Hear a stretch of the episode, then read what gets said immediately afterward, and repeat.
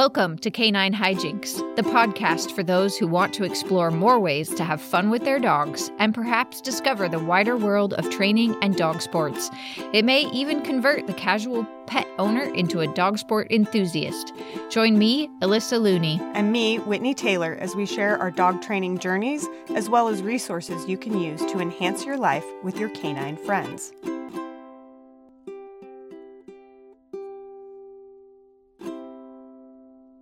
Welcome to Canine Hijinks. Thank you for joining us for another episode. We are talking this week about a topic that recently became a bit of an issue for me, and that is motion sickness. And so we are happy to welcome Chicory Eddie to the podcast. Welcome. Thank you.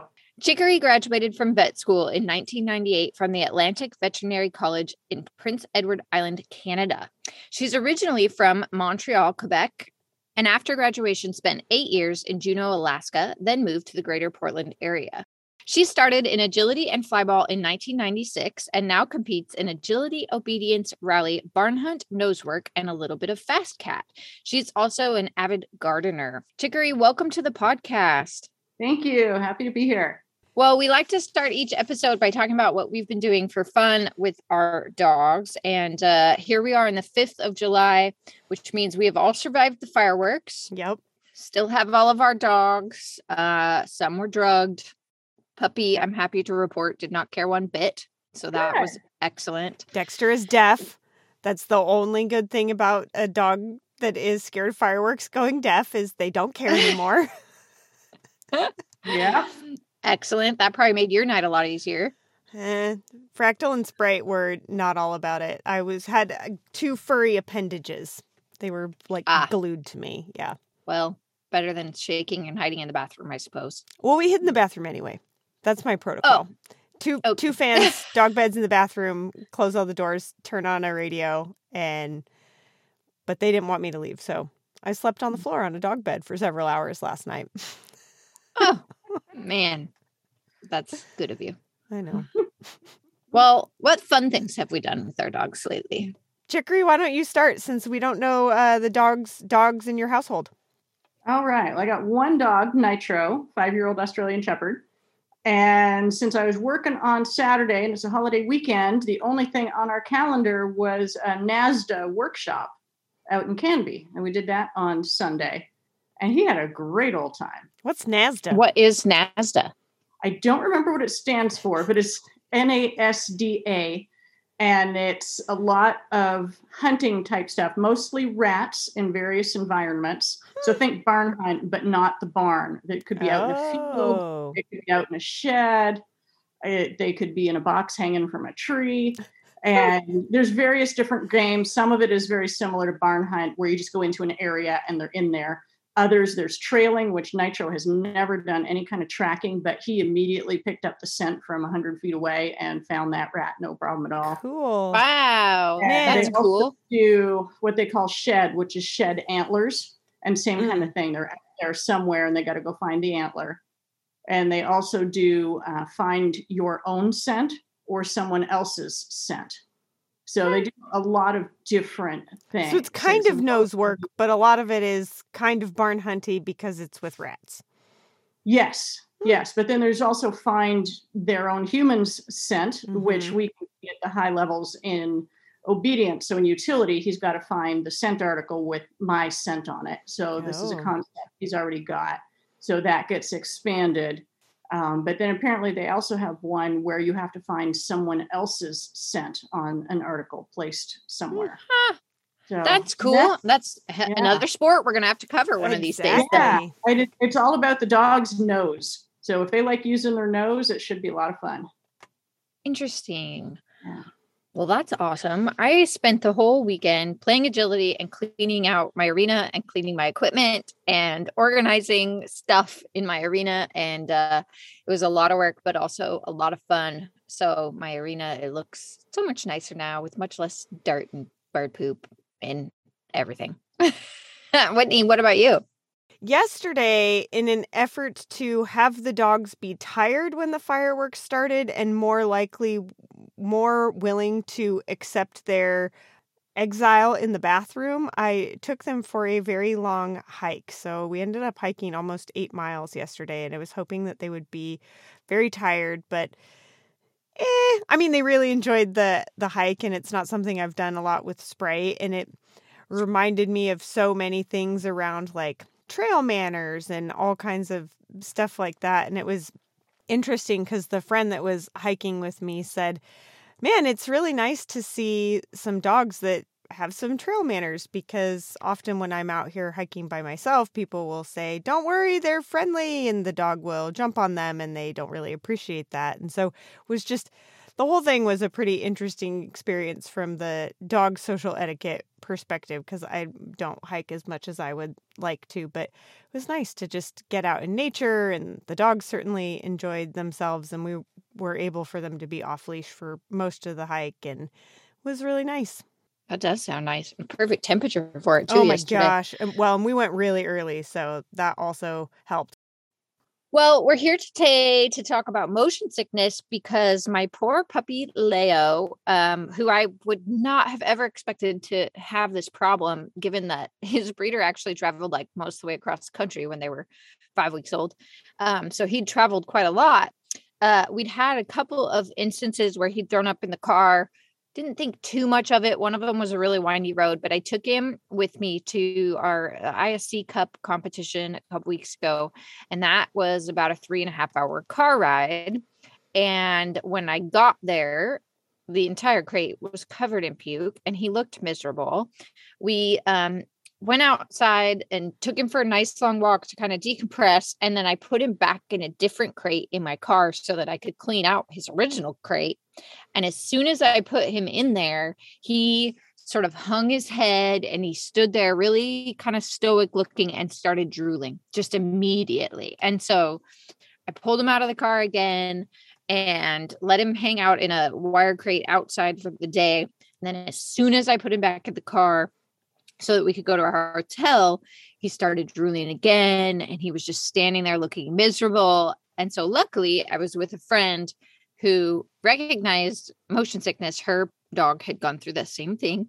And um, she helped me find some medication to give him that we could get over the counter and that has made a huge difference and and we seem to be mostly out of the woods with the motion sickness but it inspired me to find a veterinarian that could talk us through motion sickness, how it kind of starts, what you can do to treat it, a lot of those types of things that should you ever need it, you'll have the knowledge of motion sickness and what to do about it. And so, Chicory, that's where you come in. Um, does Leo's case sound pretty typical for what you see and what owners report, or how else does motion sickness manifest? He certainly sounds like he was fairly extreme but that's also a long ride obviously the majority of people are not if you will dog people like us and travel hours to a dog show it's like 10 Yes. minutes in the car 20 minutes in the car that kind of thing Mhm. and you start to notice it but obviously if he's got true motion sickness and it's three and a half hours in the car that was a long time to be feeling cruddy and get some pretty negative associations with the car Mm-hmm. yeah, most people report, you know, he puked on the way to the clinic, or he puked on the way to the friend's place, or to puppy class, or something like that. But some Okay. people do take longer trips, and it's more of an ordeal, like what you had. Mm-hmm. Mm-hmm. And Yeah, I haven't noticed with him that, uh, like on our rides to work and stuff, I hadn't seen any throw up like that.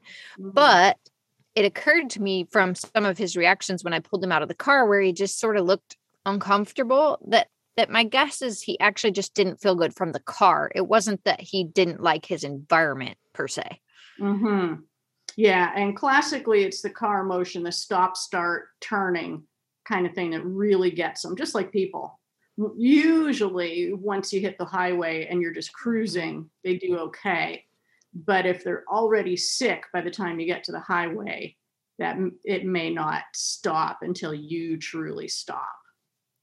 But some of them are not that sensitive, and if you just don't have very far to go to get to the highway, they'll be okay. And some dogs, not so much puppies, but sometimes will have a negative association with the car and get all upset with the car to the point that they make them nauseous versus most commonly in puppies it is true motion sickness. And then they get the negative associations with the car and then it can spiral out of control if you don't really get on it to the point that they hate going in the car and they may start to feel sick before the car even starts moving. Mm-hmm. and it, it can get ugly if you don't work it. So i didn't realize that there could be kind of a motion sickness that starts the motion sickness versus a bad association with the car for whatever reason that turns into motion sickness. It could be kind of either one. It can be either one. Usually, the true motion sickness is more sickness. But some dogs that have a tendency to be anxious can get themselves so worked up with anxiety that they're mm. panting and they're drooling from anxiety. And that can just cause them to end up gulping a lot of air from the panting, mm. and that can cause them to get um, kind of nauseous. Just the stomach is just overfull because they're so upset. Almost mm. like a, li- a little kid that just has a screaming, horrible, you know, temper tantrum kind of thing to the point that they may make them feel make themselves a little sick just mm-hmm. from all the gulping the air and the stomach getting full of air and you just start to feel cruddy yeah. Typically, those dogs, you'll see a lot of anxiety before the illness hits. And with true motion sickness, sometimes they'll get sick within two, three minutes. And yeah. you didn't necessarily notice a lot of anxiety unless they, like your puppy, made that association real quick and got upset right away as soon as you put him back in the car because he had mm-hmm. such a negative association from that trip. So is this most common in puppies? Like, do dogs outgrow it? So I guess the two things I'm struggling with sort of the what does prevention look like? Can you know a dog is going to be motion sick before you stick them in the car? And then the kind of like on the other end of the spectrum, okay, how do you recognize it? And then what do you do? Yeah, there's no predicting until it happens as Alyssa found with her puppy. He traveled a lot and he was fine and had been going to work and seemed okay, but in retrospect, maybe wasn't quite perfect. And then the big trip, and that went downhill. Yep. And once you've seen it once, then you want to be on the lookout for it and try to do preventative type stuff, which, depending what you're doing and how long the trip is, might involve drugs or just desensitization, depending on how much time you've got and what life is. So if, for example, you have to take the puppy to work with you every day, you got to take them to work every day. So maybe drugs until you have a chance to work through it versus somebody who doesn't have to do that. They can take a little more time and counter conditioning and be able to avoid taking the puppy in the car for a while as they work through it. And quite often they do outgrow it. Some of them are really extreme and will get that psychological association, which keeps it going. So, drugs are really important for them. But the ones that is truly just motion sickness and they're not getting too upset by the car ride itself, a lot of times does get better with time. We usually joke in my family, like when we've had puppies, we used to drive from Portland to Eugene often when we had season tickets for duck football and that that was our like well as a puppy you just learn how to ride in in a car and deal with the long car trip like during the fall because it's you know can be 3 weeks in a row maybe 1 week off and that was uh sort of flooding ish even though I guess the episodes are pretty far apart but it was like you'll just figure it out and that was the approach that we always took. We were oh lucky it didn't backfire on super negative associations, but we also didn't have dogs that were like super super sick, just a little drooly, a little like mm, I don't know if I want to do this, and then usually we would the other thing is like it's really fun at grandpa's house and there's more dogs there and you get to do different things and you know they get to ride in the car for agility and it might be a little uh, but there's agility on the other side so that was always the approach that we took. But I have thought, suspected for a while that Sprite has very mild motion sickness because she just doesn't want to get in the car. Like she, I, all my other dogs I took Fractal to class the other day because I couldn't keep him out of the car. He was like, I'm going, I'm going in the car. And she's always like, Do I have to? And I just would have thought that by this age, she like would want to go play agility. And so I can't tell if it's she just doesn't love agility that much or if there is some that she doesn't really like the car because she doesn't feel great. She doesn't throw up, she doesn't drool, but maybe she she kind of like hunches in the back of her crate and doesn't she just doesn't love it in there. So I've always wondered and think like I need to be better about getting her some drugs and so to help settle whatever that feeling is so that then she can have a better association and hopefully like really fully outgrow it. Um so what what drugs are typically recommended? Is this something you should go see a veterinarian for? Are over the counter drugs? What usually works in these situations? There are both. The over the counter drugs, you will get drowsiness. The classic would be Benadryl, which is diphenhydramine, or uh, Dramamine, which is dimenhydrinate. Those are the over the counter. And the dimenhydrinate, Dramamine, has a little more anti nausea to it compared to the Benadryl. So that's usually the one of choice for true motion sickness for over the counter drugs. That said, it does make them a little drowsy. So, depending what you're doing at the end of your trip, that may or may not be ideal. You know, if the puppy's just going to hang out and the big dog's doing all the stuff, let the puppy be chill. No big Yeah. deal. Yeah. Yeah. But if you're dealing with this and going to puppy class or something like that, you really don't want them dopey. Right, which is why I haven't done it with Sprite because I'm taking her to agility. I don't really want her to be drowsy and out of it. Um, Exactly. there's so that's where prescription drugs come in. Got and it. Cerenia would be the drug of choice. Okay. One one dose lasts for 24 hours, which is great. Whoa. And it's prescription only, so you'd have to talk to your vet to Mhm. get it. But it's non-drowsy, it works like a charm, and it will prevent vomiting 99% of the time. It may not stop the drooling, but it will stop the vomiting. Got it. And if they're getting upset in the car and drooling and stuff because their stomach is feeling queasy, it will help that a ton. right. But if they have that anxiety associated thing and they're starting to drool from anxiety and getting nervous, it'll stop them from vomiting, but we still have the anxiety component to deal with. But potentially, if they don't end up with the queasiness, then the they could end up with less anxiety overall from using the drug Right. repeatedly. Yeah.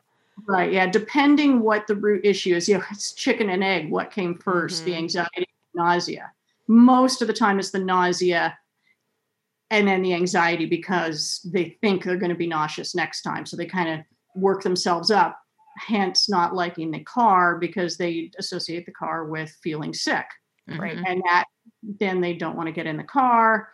And there's anxiety around getting in the car, and it it can snowball if you're not careful. Yeah. What does Mhm. counter conditioning look like then for like I was you said that and I'm like, well, what do you do if you can't make them feel less nauseous? Like if you don't use the drugs, then how, what would that look like? a few different things. Like most of us in the dog world, we probably use crates or, in my case, a seatbelt in the car to keep them contained. But a lot of people just have them loose, either in the back seat or in the back of an SUV, and they can kind of be slipping and sliding around. Or if you Oh, do a sudden stop, tumble, and that can create anxiety of them not feeling secure. Or even if they're in a crate, but the crate is too big and they're Mm. sliding inside the crate. You take a turn and they're sliding inside their crate. That's terrifying to them. Right. So having non-skid in there, as long as it's safe to put it in so the puppy won't eat it, uh, but something non-skid in the crate or, you know, the crate itself is certainly secured so it's not moving. If the crate even moves an inch one way or another as you're turning, stopping, that kind of thing, it makes everything basically feel unsteady and they Mhm. can't get away from it. Similarly, if you have to use a seatbelt, it needs to be se- seatbelted in pretty snug.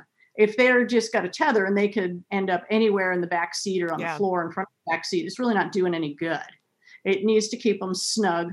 So they might be able to stand up, turn around, lay down, but really that's it. Mhm. And because it's the seatbelt, if you do hit a turn or hit the brakes, just like with us, it snaps tight and they're not going anywhere. So they have that security of not ending up on the floor in front of the seat. Right. Okay. kind of. And obviously, they should never be in the front seat because airbags and whatnot. Yeah. But That- even there's airbags in the back too. So, you know, you got to Yeah. be cognizant of such things in Mhm. case minor fender bender or something like that. Right. Right.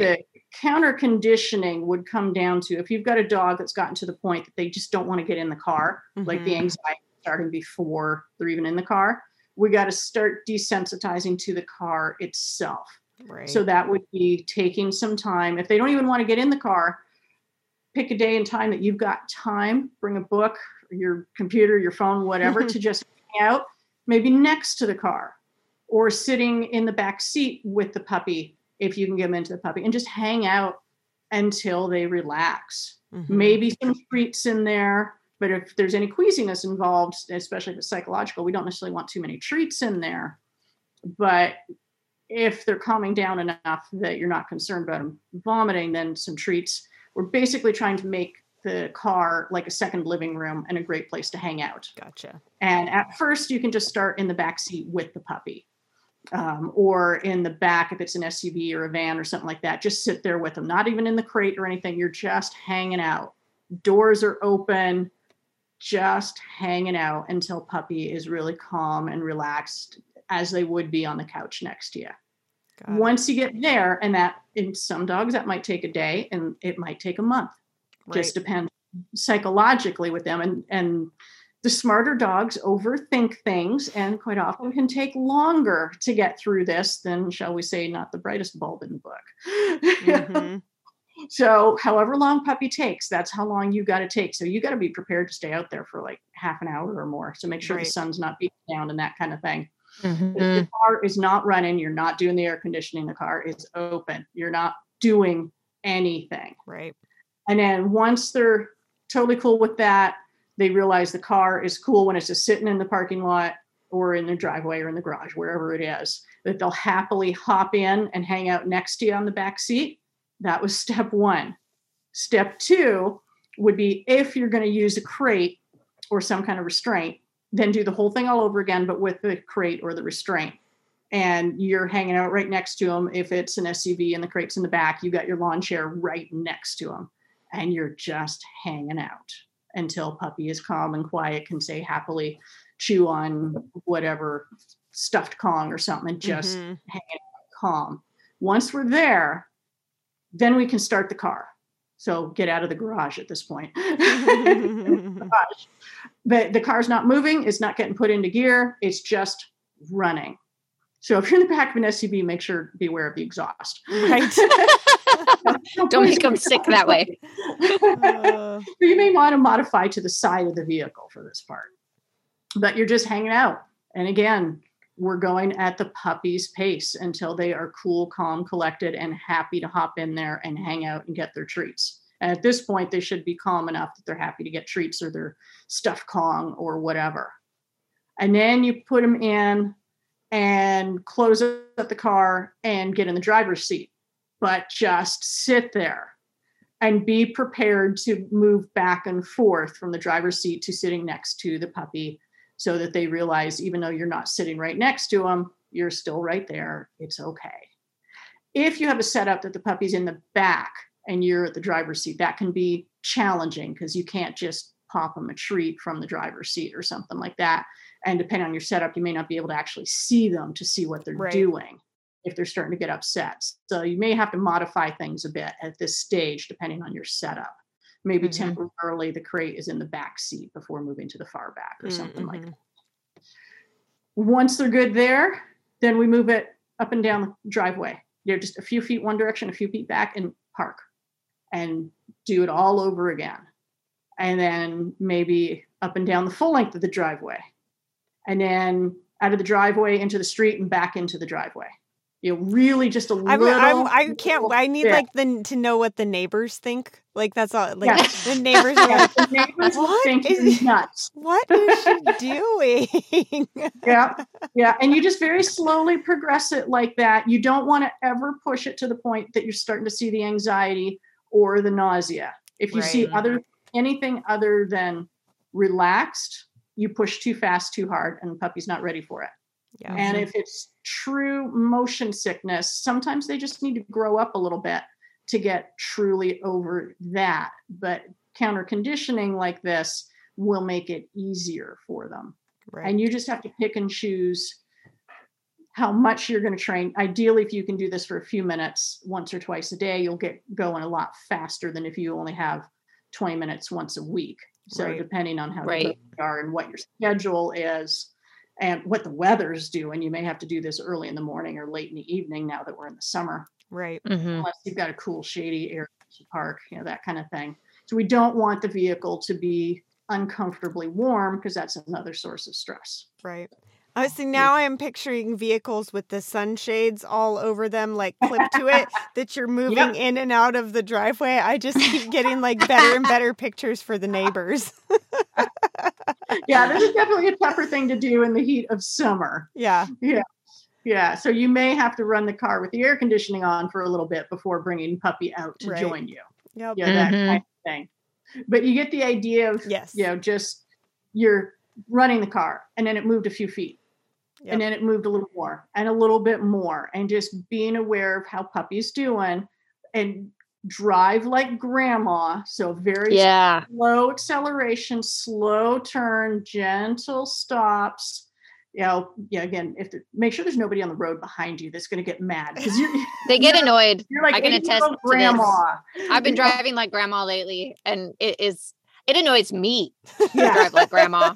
I don't want to drive that way. Another day, but there was somebody following me, and I was going to speed limit at least on the straight stretches. I was just gen- much more gentle on the turns, right, and the acceleration and stopping. And they were following me so close, and I just, oh, I wanted to like give them the finger, I didn't. but Yeah, precious. like I got a sick puppy back here. I can't go my normal speed. Right. Yeah. Yeah, exactly. So potentially picking time of day for that kind of thing too. So you're not going to find people trying to do their commute and in a hurry and that kind of. Yeah. I have changed some of my so um obviously we had to get home. I was 3 hours away, so I had to get home. I got him some some over the counter drugs which did seem to make a huge difference pretty much immediately. And I would assume so I hear Sarah Stremming will make this statement.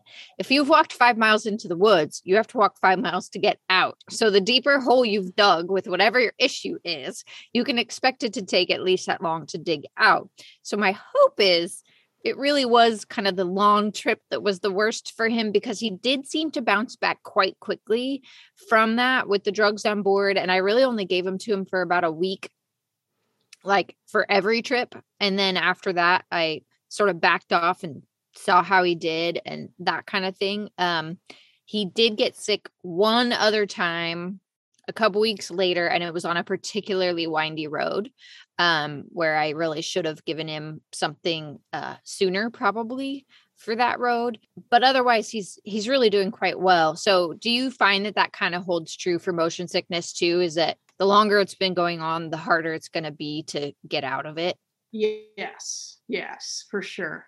And it's again, especially if they're starting to get anxiety around it, 'cause it'll Mhm. self perpetuate. And yeah, the drugs, if you can do drugs to help prevent the nausea, is fantastic. Got to remember to give them at least an hour before hitting the Yeah. road so they have a chance Mhm. to kick in. That's the hard part. And ideally, maybe two or three hours after a meal so they're not hungry, but they don't have a full stomach either. hmm Mm-hmm.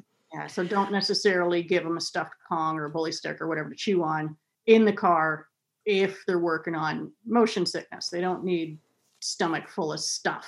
Right. And when they're chewing on that kind of thing, by default, they tend to swallow air, which causes the stomach to get stretched out, which makes them more likely to vomit. Oh, okay. So I didn't aware of realize that. So if we're doing treats, um, like I can't remember what the brand is, but that remote trainer that you can use a remote control and it kicks out Like a treat and train. treat and train yes something like that could be very valuable you know it's just an occasional treat at your control they're not overdoing it on the eating and chewing when Mhm. we're working yes Treat and train. Oh my gosh. If I had other dog, like I can only imagine the other dogs hearing the beep Mer. they're like, let me in that Where's mine?" crate. Mhm. of course, yeah, this is where having somebody in the back seat doing that job right. can be handy too. Handy. Oh, it's so funny. Yeah, so when you're driving, you're very limited. So if you have a Right. passenger to help you with this, that can help a lot.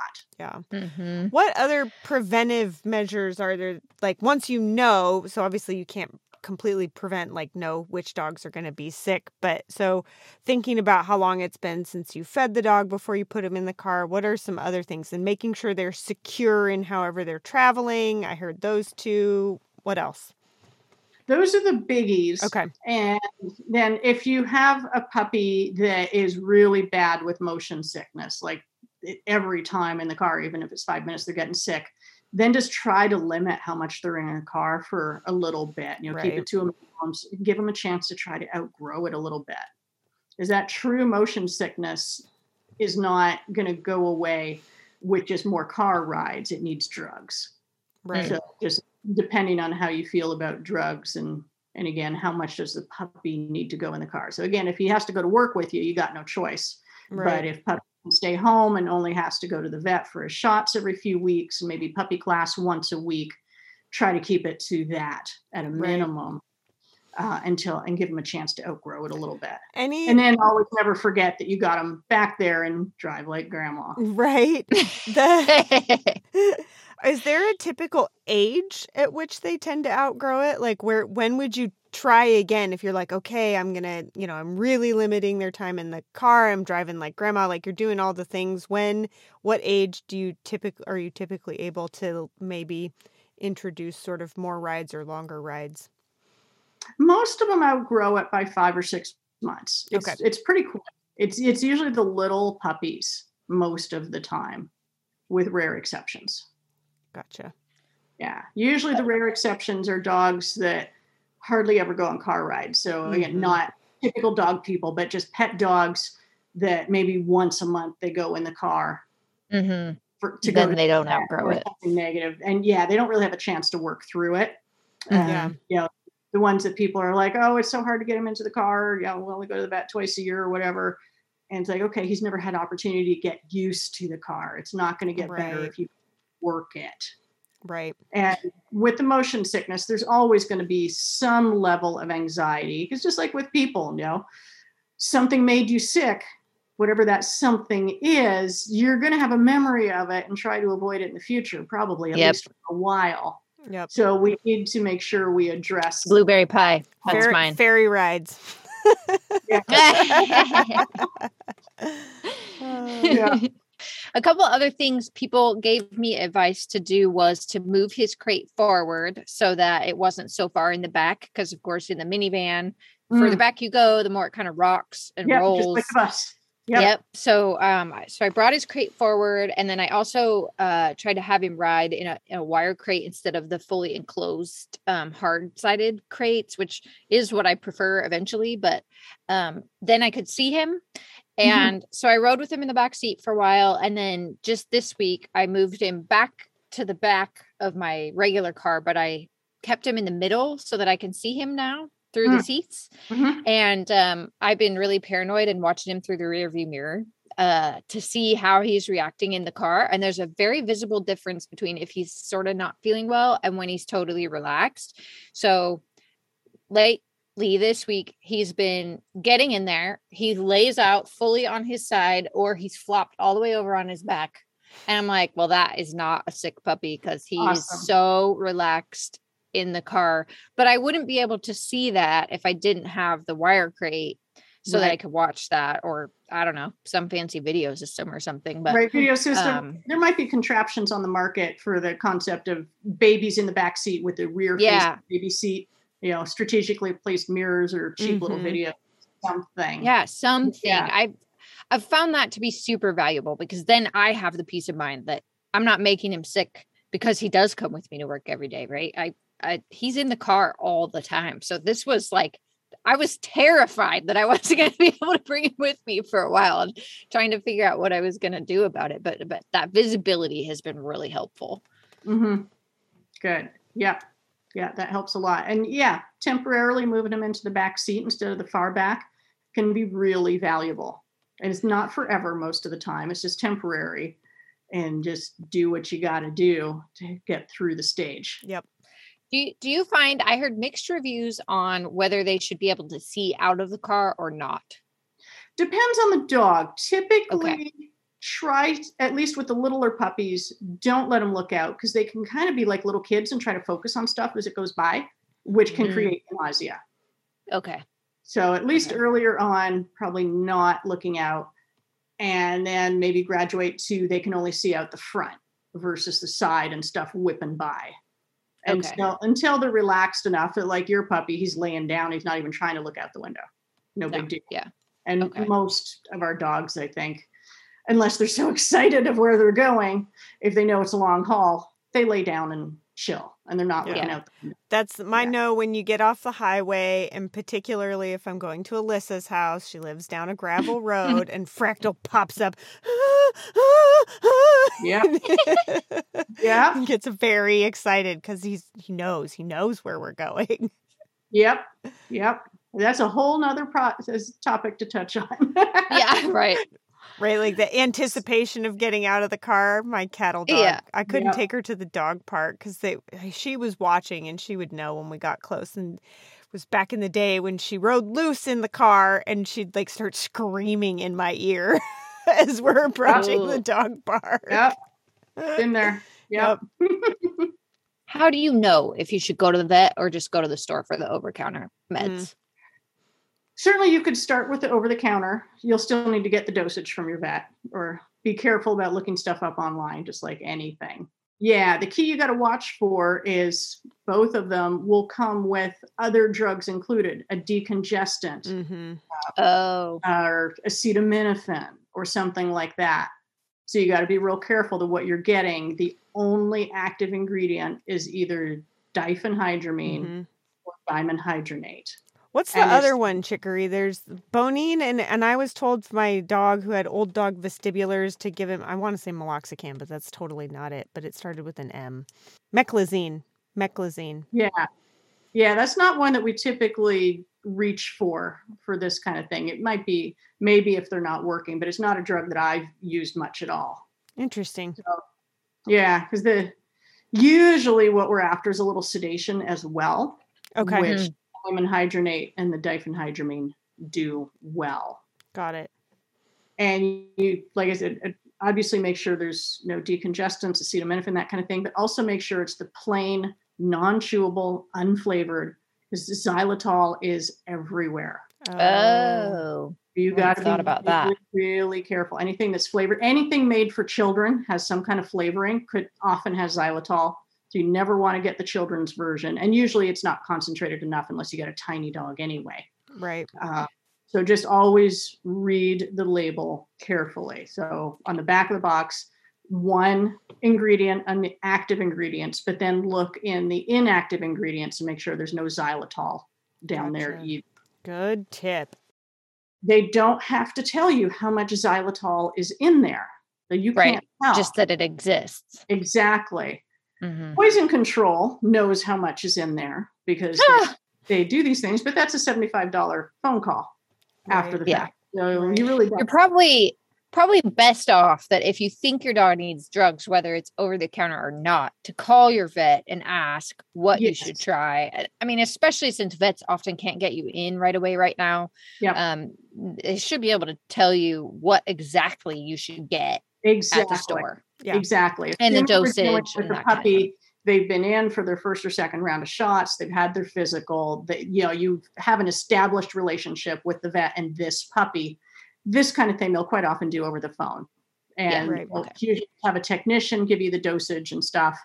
And if they've seen you with the puppy recently, which if you're going through the puppy series, they have, Right. Right. as Yeah. long as it's not a real large breed dog that's tripling in size every time it comes in. Leo. Yes, Leo is. way.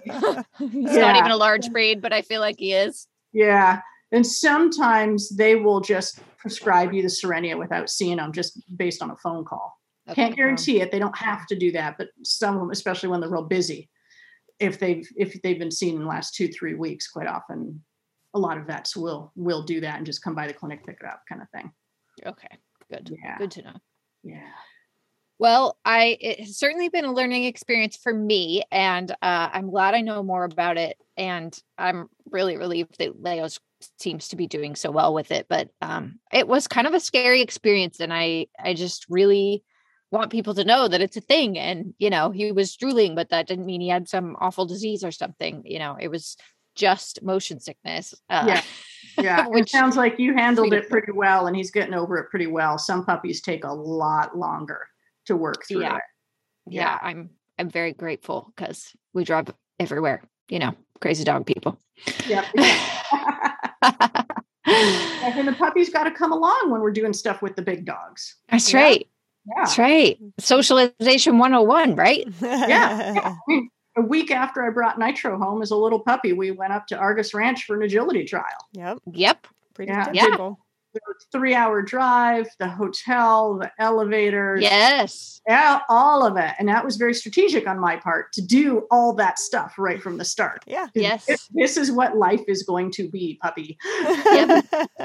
I am right there with you. They just get kind of thrown into it all. And the nice thing is that if you've got a puppy with stable genetics behind them, it usually works out really well. Exactly. Yeah. And sometimes yep. you just get lucky when you don't know the genetics, you know, if it's a rescue or whatever. Sometimes yep. you get really lucky, sometimes not. A lot of times, somewhere in between. Yeah. Just got to work with what your puppy can handle and don't push them too hard, too fast. Yes. I think that is a great note to end on. Chicory, thank you Absolutely. so much for being here with us today. We really appreciate your time. You yes. are welcome. So that's all for today's episode. Don't forget to rate, share, and subscribe to our podcast so you can join us for our next episode. In the meantime, you can find us on Facebook, Instagram, and YouTube, or by visiting our website at www.caninehijinks.com. Thanks for joining us. Make sure to go out and have some fun with your dogs. Talk to you next time.